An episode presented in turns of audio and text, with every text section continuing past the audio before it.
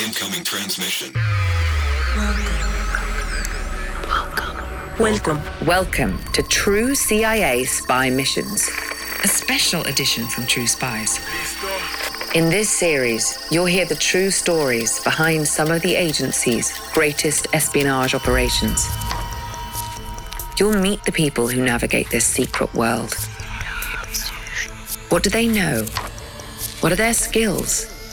And what would you do in their position? True Spies. True Spies. You go into 2001, we're seeing this system blinking red, and from what we're seeing, that system blinking red is saying there's going to be attack in the United States. We immediately go to what we have to do. This is True CIA Spy Missions. Blinking red. It's shortly before midnight in Washington, D.C., May the 1st, 2011. Unusually late for the president to be addressing the nation. But what Barack Obama has to say can't wait. Good evening. Tonight, I can report to the American people and to the world that the United States has conducted an operation that killed Osama bin Laden, the leader of Al Qaeda. It was almost 10 years since the world had watched in horror as aircraft hijacked by Al Qaeda had brought the Twin Towers in New York crashing to Earth. More than 13 years since Al Qaeda had issued a fatwa declaring a holy war on America and Americans, and almost 18 years since a young State Department intelligence official had first identified Osama bin Laden as a potential threat to the United States. My name is Gina Bennett, and what I do is a very complicated question. This is Gina Bennett's story. Well, bits of it, because there's a lot she can't say. I, for the most part, am a counterterrorism analyst in the U.S. intelligence community. I work for the CIA. I do mostly dissection of terrorist plots and targeting of facilities and people. Gina is too modest to add that there are a few people in her field in the CIA more senior than her. She's been with the agency for more than 20 years and in counterterrorism more than 30. And if there are a few people senior to her, there are even fewer women. You'll hear a lot today about plots and bombs, and how, with great skill and a certain measure of luck, you may be able to stop them. You'll hear about the painstaking business of joining the dots, how you learn to spot the suspicious concealed within the mundane. And you'll hear how it is to be a woman in what is still mostly a man's world. I found a job as a terrorism watch officer at the Department of State in their 24 hour intelligence watch office, where information from around the world comes in instantly, and you have to warn Secretary of State and talk to White House and things like that. So it was a very exciting place to begin a career at the age of 21. The Cold War was nearly over, the Soviet Union about to collapse. Gina took a special interest in the Middle East. And in one short classified report, she included the name of a certain Saudi businessman living in Sudan. So in 1993, I wrote an article called The Wandering Mujahideen Armed and Dangerous. Gina was interested in the fallout from the 10 year war fought by insurgents in Afghanistan against their Soviet occupiers.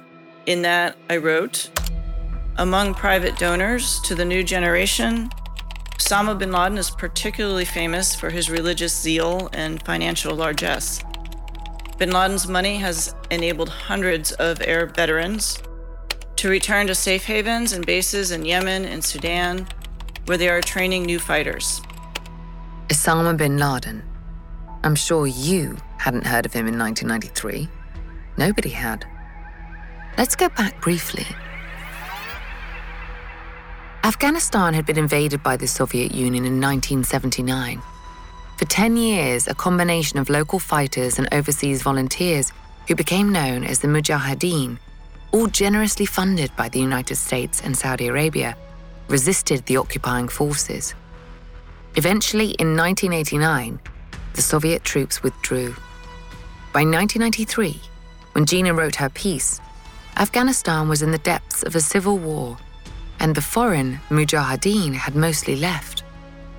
But Gina was seeing red flags.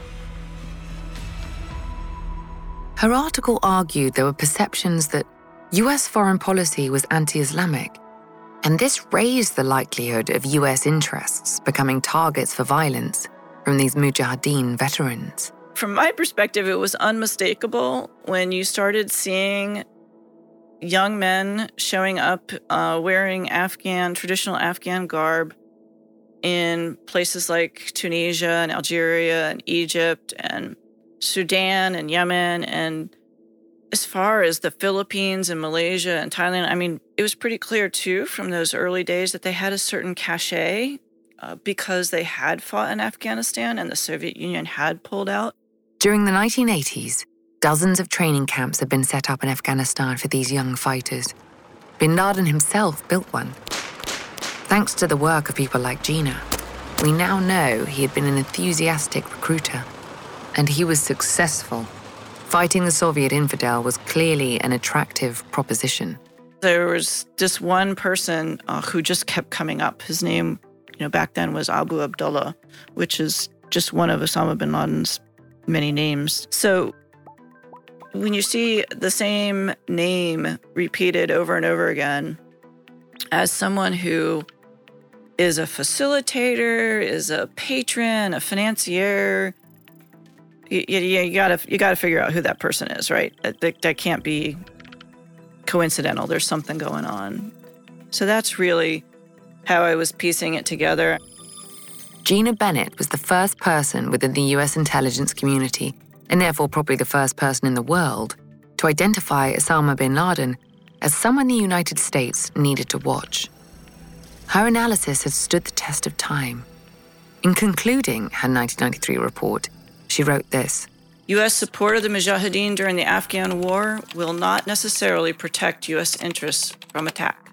And this Afghan war veterans scattered throughout the world could surprise the US with violence in unexpected locales.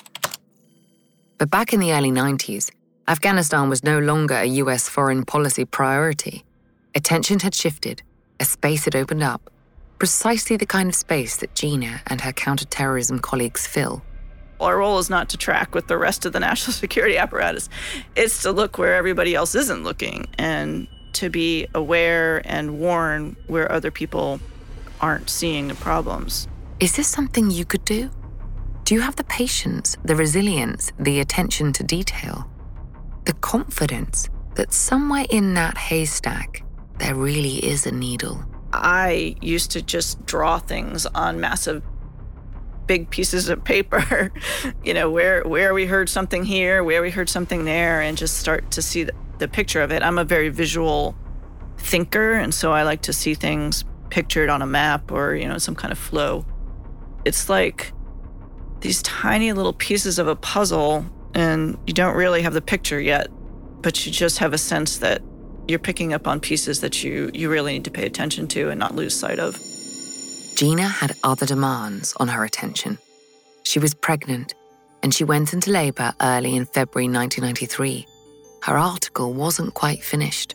I was lying in my hospital bed in an enormous amount of pain, and my phone was ringing, and I just wanted it to stop, and nobody else was in my room, so I picked it up. And when I answered the phone, and I was like, hello, my boss on the other end is yelling, Your people did this, your people did this. And I had no idea what she was talking about, so I turned on the news and I saw the attack in, um, in New York and on the World Trade Center. It's an event that's largely forgotten now. It's been eclipsed by the enormity of 9 11. But eight years before those two planes slammed into the World Trade Center, someone else had tried to bring the towers down. The name by which he's commonly known is Ramzi Youssef. On the 26th of February 1993, Ramzi Youssef and his accomplices parked a ammonium nitrate, I think the bomb was, laden inside, you know, like tons laden inside a truck, like a delivery truck that they had rented in the parking garage of World Trade Center 1. Their plan was for the bomb to go off in the parking garage in just such a place that it the garage would collapse and you know that would then break the structure above and so on with this idea that you would eventually get the building to topple over onto the other tower. And the other tower would come down too. The very idea seemed fantastical in 1993. We know better today. Ramzi Youssef failed to bring the buildings down, but he did blast a huge crater in the North Tower, killing six people and injuring hundreds more. Final proof that the US had a new enemy. We just had no idea that they were ready to strike so soon in, in the United States. The counterterrorism teams began to dig, their job not to solve this crime, but to prevent the next one. Yeah, well, Ramzi Youssef, of course, you know, as of 1993, when the World Trade Center bombing occurred, we didn't know a lot of his history, and that took some time to piece together, to understand who he who he was, where he had been, why he did what he did, um, who his broader network was. You probably won't be surprised by now to hear that Ramzi Youssef had learned how to make bombs in Afghanistan. Getting the kind of training that you need to be part of an underground, militant, violent movement is is invaluable. So knowing that Ramzi Youssef had been in a camp where he could receive not just bomb making training, but that kind of how do you live underground? How do you change your name? You know, just the clandestine tradecraft uh, makes it a little bit more challenging because now you know some of the things that he knows how to do. Ramzi Youssef had big ideas. He had his eye on a number of other targets to include the Pope um, and Benazir Bhutto, Youssef had flown home to Pakistan the very same day that his truck bomb had ripped through the World Trade Center. He traveled a lot over the next couple of years. Destinations included Afghanistan, Thailand, and the Philippines. And in the Philippines, he began to make plans. Plans to bring down planes. And, uh, you know, a lot of what he was doing there was really experimenting with bomb making materials. Ramzi Youssef wanted to design a bomb that could be assembled by someone after they were on board, rather than having to smuggle the finished article past security. He did a trial run on a flight out of Manila, bound for Tokyo. On the first leg, he left a device under his seat and then got off at a stopover. The bomb went off after the plane had taken off again, killing the man who'd taken his place, but miraculously, no one else. In the knowledge that it was possible to put a bomb together mid-air, Ramzi set the next plan in motion. He called it Bojinka. The Bojinka plot was to bring down 11 airliners traveling across the Pacific Ocean, again, using this nitrocellulose based explosive device that Ramzi Youssef was creating uh, while he was in the Philippines and had tested to a limited degree. A plan to bring down 11 airliners midair almost seven years before 9 11. Spooky, no? We know all this because in late December 1994, there was a fire in the apartment Ramzi Youssef had rented in Manila. The police recovered a computer hard drive that contained all the details. They also learned that among Ramzi Youssef's accomplices in this plot to blow aeroplanes out of the sky was a man called Khalid Sheikh Mohammed. He was actually Ramzi Youssef's uncle and the man who later acquired notoriety as the mastermind of 9 11. So, yeah, um, I think we were getting a preview with the Bojinka plot of what was to come. Ramzi Youssef's career as an international terrorist was nearing its conclusion. It was brought to an end by a fellow plotter, a man called Ishtiaq Parker. Frustrated apparently by the loss of his hard drive, Ramzi had resorted to less refined methods he met Parker in Bangkok and supplied him with two suitcases filled with explosives and told him to check them onto two separate flights to the United States. But when he went to the airport, he just was struck by the number of families that were, you know, wandering around, hugging each other, you know, people saying goodbye to their loved ones or embracing their family with a great big hello, you know, you made it safely. I'm so happy to see you. And the idea of doing that to people, he just, you know, lost his nerve. So he went back to Ramzi Youssef and he said, Look, there's a lot of security at the airport. I couldn't get through. This is just not the right day to do this. within a few days, Ramzi Youssef would be under lock and key. Parker had decided to turn him in. There was a $2 million bounty on Youssef's head. By now, the two men were back in Pakistan.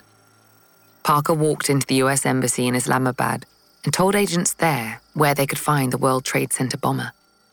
Ramzi Youssef was arrested at his guest house on February the 7th, 1995. Back at the State Department, Gina Bennett still had her eyes on Osama bin Laden. He'd been living in Sudan, but in 1996, his reputation as a troublemaker had become an embarrassment to the government there. The Taliban, who were now in control of most of Afghanistan, had offered him shelter. In 1996, I wrote a bit more about bin Laden in a memo in which I said Afghanistan may be an ideal haven as long as bin Laden can continue to run his businesses and financial networks. His prolonged stay in Afghanistan, where hundreds of Arab mujahideen receive terrorist training and key extremist leaders often congregate, could prove more dangerous to U.S. interests in the long run than his three year liaison with Khartoum. There had been other bomb attacks. One at a housing complex in Saudi Arabia had killed 19 US Air Force personnel. The presence of American troops on the Arabian Peninsula, the birthplace of Islam, was particularly offensive to bin Laden. It seems likely now that Al Qaeda was not responsible for this, but Gina's memo described bin Laden nonetheless as an increasingly confident militant leader and a man emboldened by recent events, whether or not he was involved in them. And she underscored the danger he represented. Even a bin Laden on the move can retain the capability to support individuals and groups who have the motive and the wherewithal to attack U.S. interests almost worldwide. Gina's prescience is remarkable. In early 1998, bin Laden was one of the five signatories of a fatwa published by an Arabic newspaper based in London. The fatwa said that it was the individual duty of all Muslims to kill Americans in any country in which it was possible to do so. And then on August the 7th, 1998, there were near simultaneous explosions outside the US embassies in Nairobi in Kenya and Dar es Salaam in Tanzania. More than 200 people were killed and several thousand injured. Finally, Osama bin Laden had the attention he was after. A name once buried in classified State Department memos was now on the front page of the world's newspapers. Bin Laden, hidden away in Afghanistan, continued to make plans. He's feeling pretty secure, you know, and stable in that environment. That gives you time to do training, to plot, undisturbed. Gina and her colleagues had understood that Al Qaeda operated in two ways. It carried out its own operations but it also sponsored other groups in their individual endeavors. So we used to refer to this as, you know, bottom up versus top down plotting. Top down being, you know, Al Qaeda commanded, uh, conceptualized, ordered, facilitated, supported, etc. Bottom up being other groups with, you know, like-minded agendas wanting to get a little bit of that Al Qaeda largesse. There are certain things you look out for in terms of is it a top down? You know, it's where's the information coming from? Who is purportedly saying it or doing it? Just a lot of, you know, what most people would probably consider subtle indicators for us are serious lights blinking red. By now, it was 1999. The new millennium was approaching, and the press was full of dire predictions about Y2K the computer bug that was supposedly going to bring the world to a standstill as 1999 turned into 2000. But the CIA, which is where Gina was now working, had a rather different focus. We're beginning to understand that bin Laden's group sees the millennial celebrations that are being planned all around the world as the celebration of the 2000th year of the birth of Christ, which wasn't immediately what we were thinking, um, you know, because we're thinking of it much more from a, a secular perspective, but that's the conclusion they drew. And, you know, by understanding that, it began to make a little bit more sense. But, you know, it just looked like, look, they're, they're, they're planning these great big, huge celebrations. Let's do something spectacular. You know, we're seeing them and we're like, oh, the system is blinking red. We are seeing top down activity. We were absolutely convinced there was an Al Qaeda directed plot underway and looking closer and closer to fruition. And of course, our concern was that some of those millennial celebrations were going to look like fireworks and turn into explosions. So the lights are blinking. November is turning into December. Just a month to go. 6,000 miles from Washington, in Amman, the capital of Jordan, intelligence staff intercept a phone call from someone they know to be Al Qaeda. One phrase leaps out The grooms are ready for the big wedding. It's Al Qaeda code. The Jordanians are a step ahead of the terrorists and make a number of arrests. It becomes clear that the Radisson Hotel in downtown Amman was the target, a venue likely to be packed with Westerners as the fireworks went off. So that's one disaster averted. In the US, they breathe a sigh of relief, but they remain on high alert. With this very alert, vigilant alarm system, we are looking for any indication of movement of suspected individuals, terrorists, um, just anything unusual, really. And, you know, vigilance is a really important thing. And a lot of people don't understand, uh, you know, how you notice the anomaly, but when people are trained to notice the anomaly, they're, they're golden. On December the 14th, a man drives off a Canadian ferry that's just docked at Port Angeles, a place few will have heard of in the American Northwest. And there's just something about him. He's monosyllabic when asked where he's going, and the answer, Seattle, doesn't really make sense. If you start your trip on the Canadian mainland, why not drive straight there? Why the roundabout trip that would involve a total of three ferries? It was a female customs officer who noticed he was acting suspiciously. And that's the kind of vigilance I'm talking about. It's like you can never let down your guard. She notices his behavior and finds it very unusual. She persuades the man to step out of the car and open the trunk.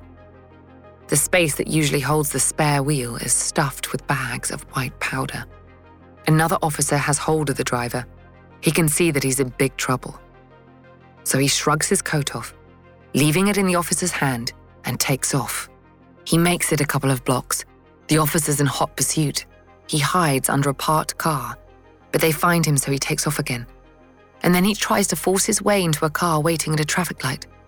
The customs officers take him down. The driver's name is Ahmed Ressam. He's from Algeria, but he's been living in Montreal for the past five years. And he's been, yes, that's right, he's been to Afghanistan, to a training camp, to the same camp, in fact, where Ramzi Youssef had learned how to make bombs. The white powder is urea, a type of fertilizer. Ahmed Ressam is carrying the makings of a large bomb. He's also got a reservation for a hotel in downtown Seattle, not far from the Space Needle, Seattle's most recognizable landmark. The mayor of Seattle cancels the city's impending millennium celebrations. He doesn't want fireworks turning into explosives. The true target doesn't emerge for several months. LAX, the airport in Los Angeles.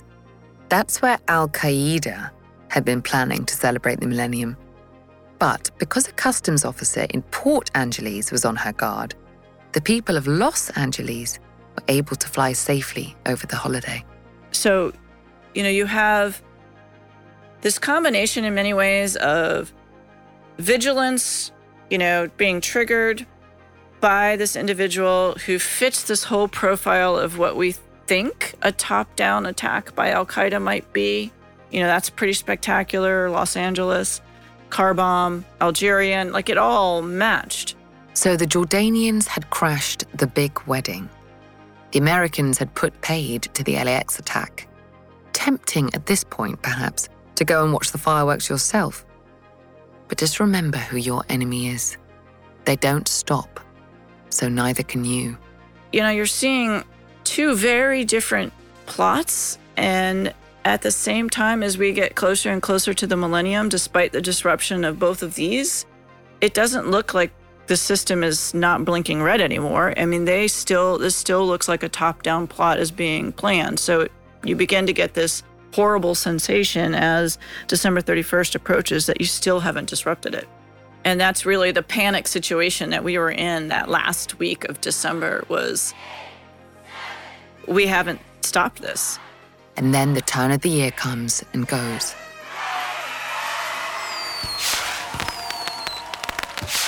And nothing happens. Every day in America, 60 million packages are delivered, but we don't always know what's inside. He bent down to pick the package up. That's when the device detonated. Danger is everywhere, and no one is safe in Austin, Texas, as law enforcement hunts a serial bomber for 19 days. From Sony Music Entertainment, Campside Media, and Pegalo Pictures, this is Witnessed 19 Days. Subscribe on Apple Podcast to binge all episodes or listen weekly wherever you get your podcasts. A few days into the new millennium, President Clinton's national security advisor commends US law enforcement and intelligence agencies. Just because we dodged a bullet doesn't mean there was no bullet to dodge, he said. Terrorist cells were disrupted in eight countries in the last weeks of 1999. It was, he says, the largest US counterterrorism operation in history. And she's too modest to take any credit, but Gina was right at the center of this effort. Although, ironically, successfully preventing terrorist attacks creates other problems. So here we are working around the clock trying to piece together the little bits of data. And then January 1st comes around and nothing happens. Nothing happens. And nothing happened the next day or the next day or the next day. And as the months go on and nothing happens, you start to realize that a lot of people, not just in this country, but around the world, and, you know, intelligence services and security services around the world think that you are a little obsessed with bin Laden. I had, you know, one former US person actually tell me that we were like children thinking that he was the boogeyman.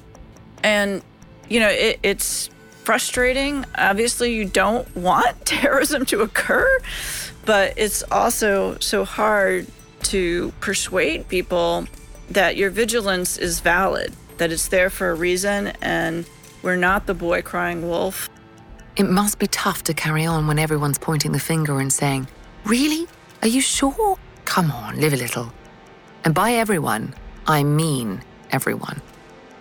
As the 9 11 Commission would later report, analysts within the CIA's bin Laden unit felt they were viewed as alarmists, even within the CIA. It would be easier to give up, wouldn't it? Move on to the next target, find the next threat?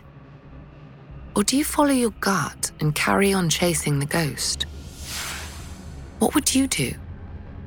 Well, Gina, as you would have probably gathered by now, is no quitter. She just got on with her job. And it wasn't long before Al Qaeda found their next American target. Not in the US itself, but on the other side of the world, docked at the Yemeni port of Aden. A ship, the guided missile destroyer USS Cole. In uh, October of 2000, a small you know, Al Qaeda cell from, from the Yemen area put a shaped charge in a small motorboat, like a plastic explosive type, in the hull of this fiberglass, small little fiberglass dinghy, and sped it out to the USS Cole. The Cole had stopped to refuel. She was due to be alongside for only four hours. Below deck, sailors were lining up for lunch. And they rammed their little dinghy right into the side of the Cole, and it, of course, exploded. Blew open a hole in the ship, killed sailors, injured others. 17 crew members died. Another 39 were injured. The bombers had blown a huge hole in the side of the ship. In the words of one writer, it was left gaping open like a gutted animal. What clearer illustration of the challenge that confronts a counterterrorism analyst? And what clearer symbol of the vulnerability of a superpower? A multi million dollar fighting machine, bristling with weaponry and missile tracking devices, brought to its knees by two men in a dinghy with a homemade bomb? There's an intriguing postscript to the attack on the Cole. Because the subsequent investigation threw up some unexpected vindication for Gina and her colleagues. Remember the system blinking red as the millennium approached? We were able to piece together that the actual millennial plot, the top down plot, was in fact an Al Qaeda leadership driven plan to use that same type of uh, attack with a, small watercraft, you know, laden with explosives to slam into a ship that was due to be in the port in Aden the week of the millennium. The target at the beginning of the year had been a different guided missile destroyer, USS The Sullivans, which had docked at Aden over the millennium period. The would be bombers had, however, got their sums wrong. They got the weight distribution wrong and they ended up, the little dinghy sank, so they weren't able to conduct the attack. This initial attempt to attack a United States warship was laughably incompetent. On discovering their boat wouldn't float, the would be suicide bombers simply abandoned it.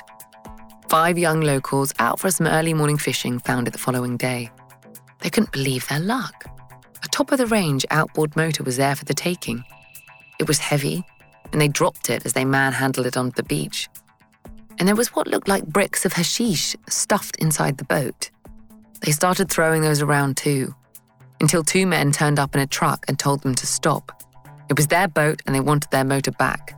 Finders keepers, said the boys. It's ours now. There was some negotiation, and eventually the youngsters agreed to give up their bounty. The hashish, of course, was explosive. But before you laugh too loudly, you should know this. The two men who got it so badly wrong at the beginning of the year refined their method. And by the time the USS Cole tied up in Aden, they knew exactly what they needed to do.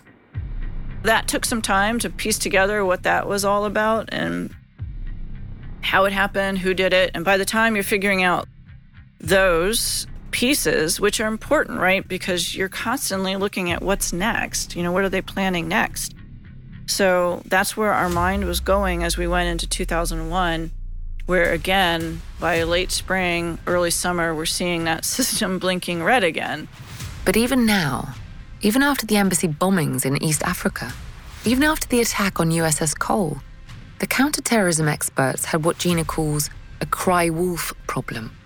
We had told the world, including the US, that the system was blinking red in 1999 and nothing happened. At the same time, we're seeing this system blinking red. And from what we're seeing, that system blinking red is saying in the United States, there's going to be attack in the United States, not just against US interests. But the security community was divided. There was a body of opinion that believed Al Qaeda would from now on attack only military targets. Many of those who died at the embassy bombings in 1998 had been Muslim, and bin Laden had been severely criticized for that by Muslims. There was a view that if Al Qaeda wanted to continue to attract finance, it had to stop killing civilians, American or not. So you have that. You have others who feel like we just are obsessed with bin Laden and are afraid of him and uh, so we really can't be trusted to be objective about when there's a threat and when there's not a threat. Um, you have this, you know, profound fatigue, really, among security apparatuses around the world with the United States saying, hey, Al Qaeda, Al Qaeda, Al Qaeda. So it's a really tough battle. And then, of course, we have a new president at the time who isn't really read into any of this at this point. So it was a really difficult time to convince anybody that there was a real threat there.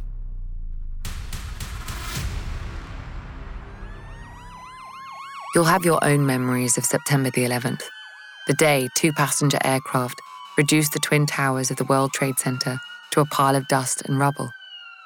When a third plane tore a section out of the Pentagon building. When a small group of defiant passengers forced the hijackers of a fourth plane to crash in a field in Pennsylvania when the counterterrorism community's worst fears were realized. God, it was a beautiful day. It was uh, one of those rare early fall kind of days in Virginia where the sky was crystal blue and the air was not humid. It wasn't cold, but it was just crisp and clean. You could almost smell fall coming, and it was just glorious. And I remember my colleague and I were talking about the assassination of Ahmad Shah Massoud in Afghanistan. Massoud was an important player in Afghanistan.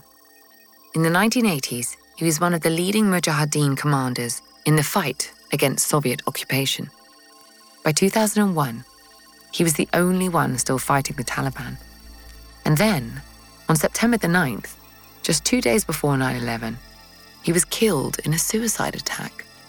There's no question we had a sense of doom because of that. It was hard for us to believe that was a random thing. Um, in other words, we believed Al Qaeda had successfully committed an assassination against one of the key former party leaders of the Afghan Mujahideen, who also happened to be our closest working partner in Afghanistan.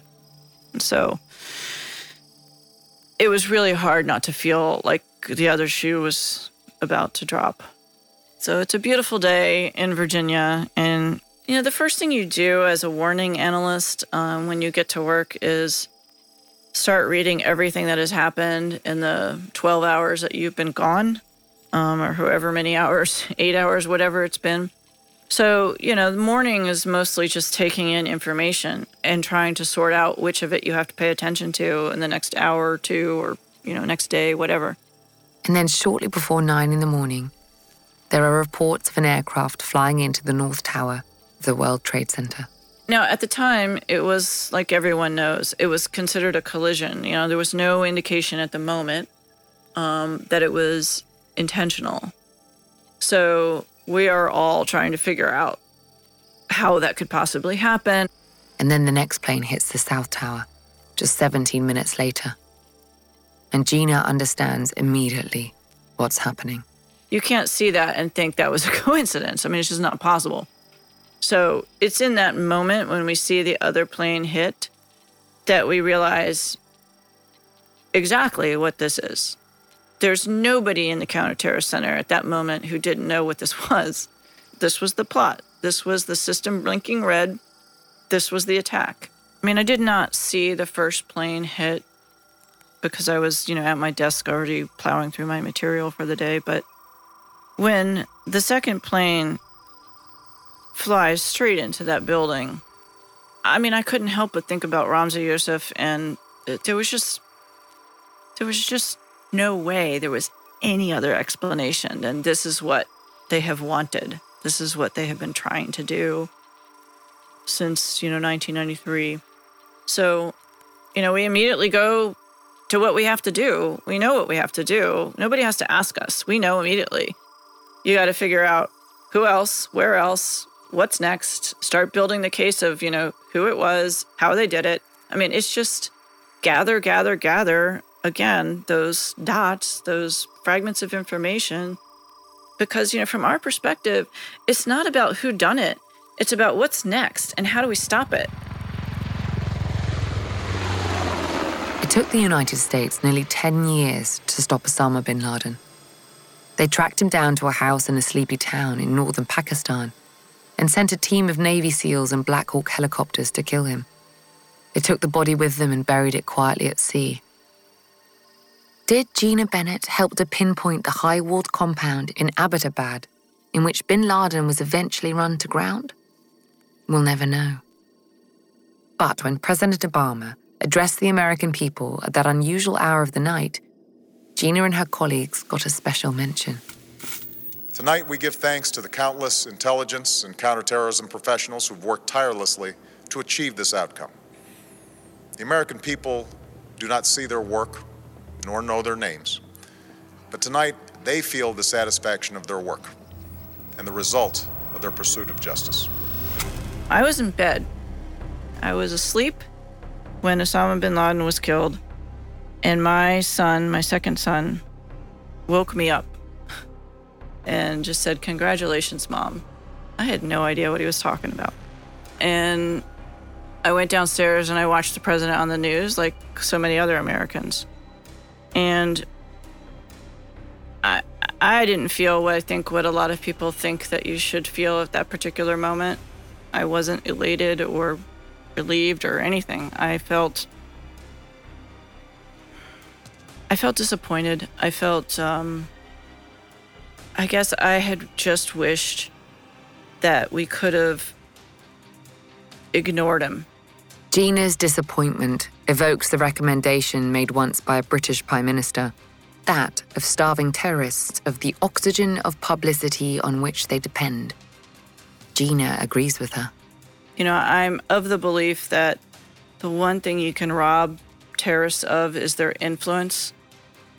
You can't stop them from attacking, but you can make it insignificant. And that bothers them even more because ultimately they're all narcissists. And I remember the next day when I was chatting with a fellow targeter of mine who was elsewhere in the world. So we were chatting online, and she's like, Hey, this is a really bad day for Al Qaeda. And I said, Well, yeah, it's a bad day, but it's not the worst day. And I mean, that was kind of unfathomable for somebody to say. You know, bin Laden had just been killed and it wasn't the worst day for Al Qaeda. And she's like, What are you talking about? Like, what's worse than this? So this was a young 20 something year old. And, and I said, Well, let me ask you this Have you ever heard of the Baader Meinhof gang? And she was like, No. And I was like, Okay. Well, when one counterterrorism officer says to another counterterrorism officer in the United States, Hey, have you ever heard of bin Laden? And that person says, No, that's the worst day for Al Qaeda when they're no longer remembered. Gina is proud of what she's done. Most of it she can't talk about. But without her work, there would be no doubt to have been more embassy bombings, other USS Coles. Gina is also the mother of five children, the first born within days of the first attack on the World Trade Center, the last with the US deeply involved in the aftermath of the 2003 invasion of Iraq. In the middle of giving birth to her youngest child, Gina was simultaneously briefing National Security Advisor Condoleezza Rice on the latest state of play. Formidable. In the 1980s, and really through much of the 1990s, to be honest, uh, most folks in counterterrorism, um, in the intelligence community, certainly in foreign policy, Department of State, and elsewhere, military, defense, they were men. Uh, counterterrorism, especially, seemed to draw a lot from uh, former military ranks, which again was naturally mostly men at that time, too. Still is.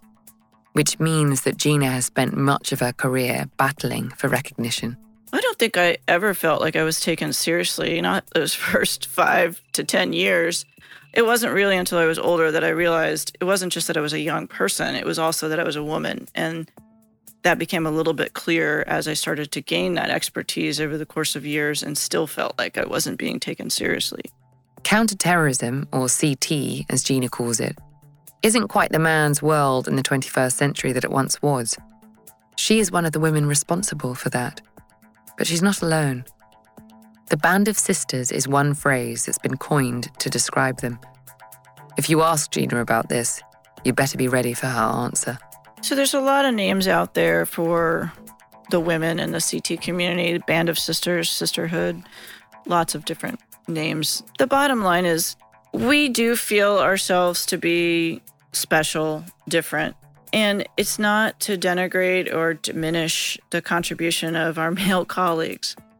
But you know, when you have been in this apparatus, this national security apparatus, the CT community within it, like in my case, for 32 years, you have been treated as special because you're a girl.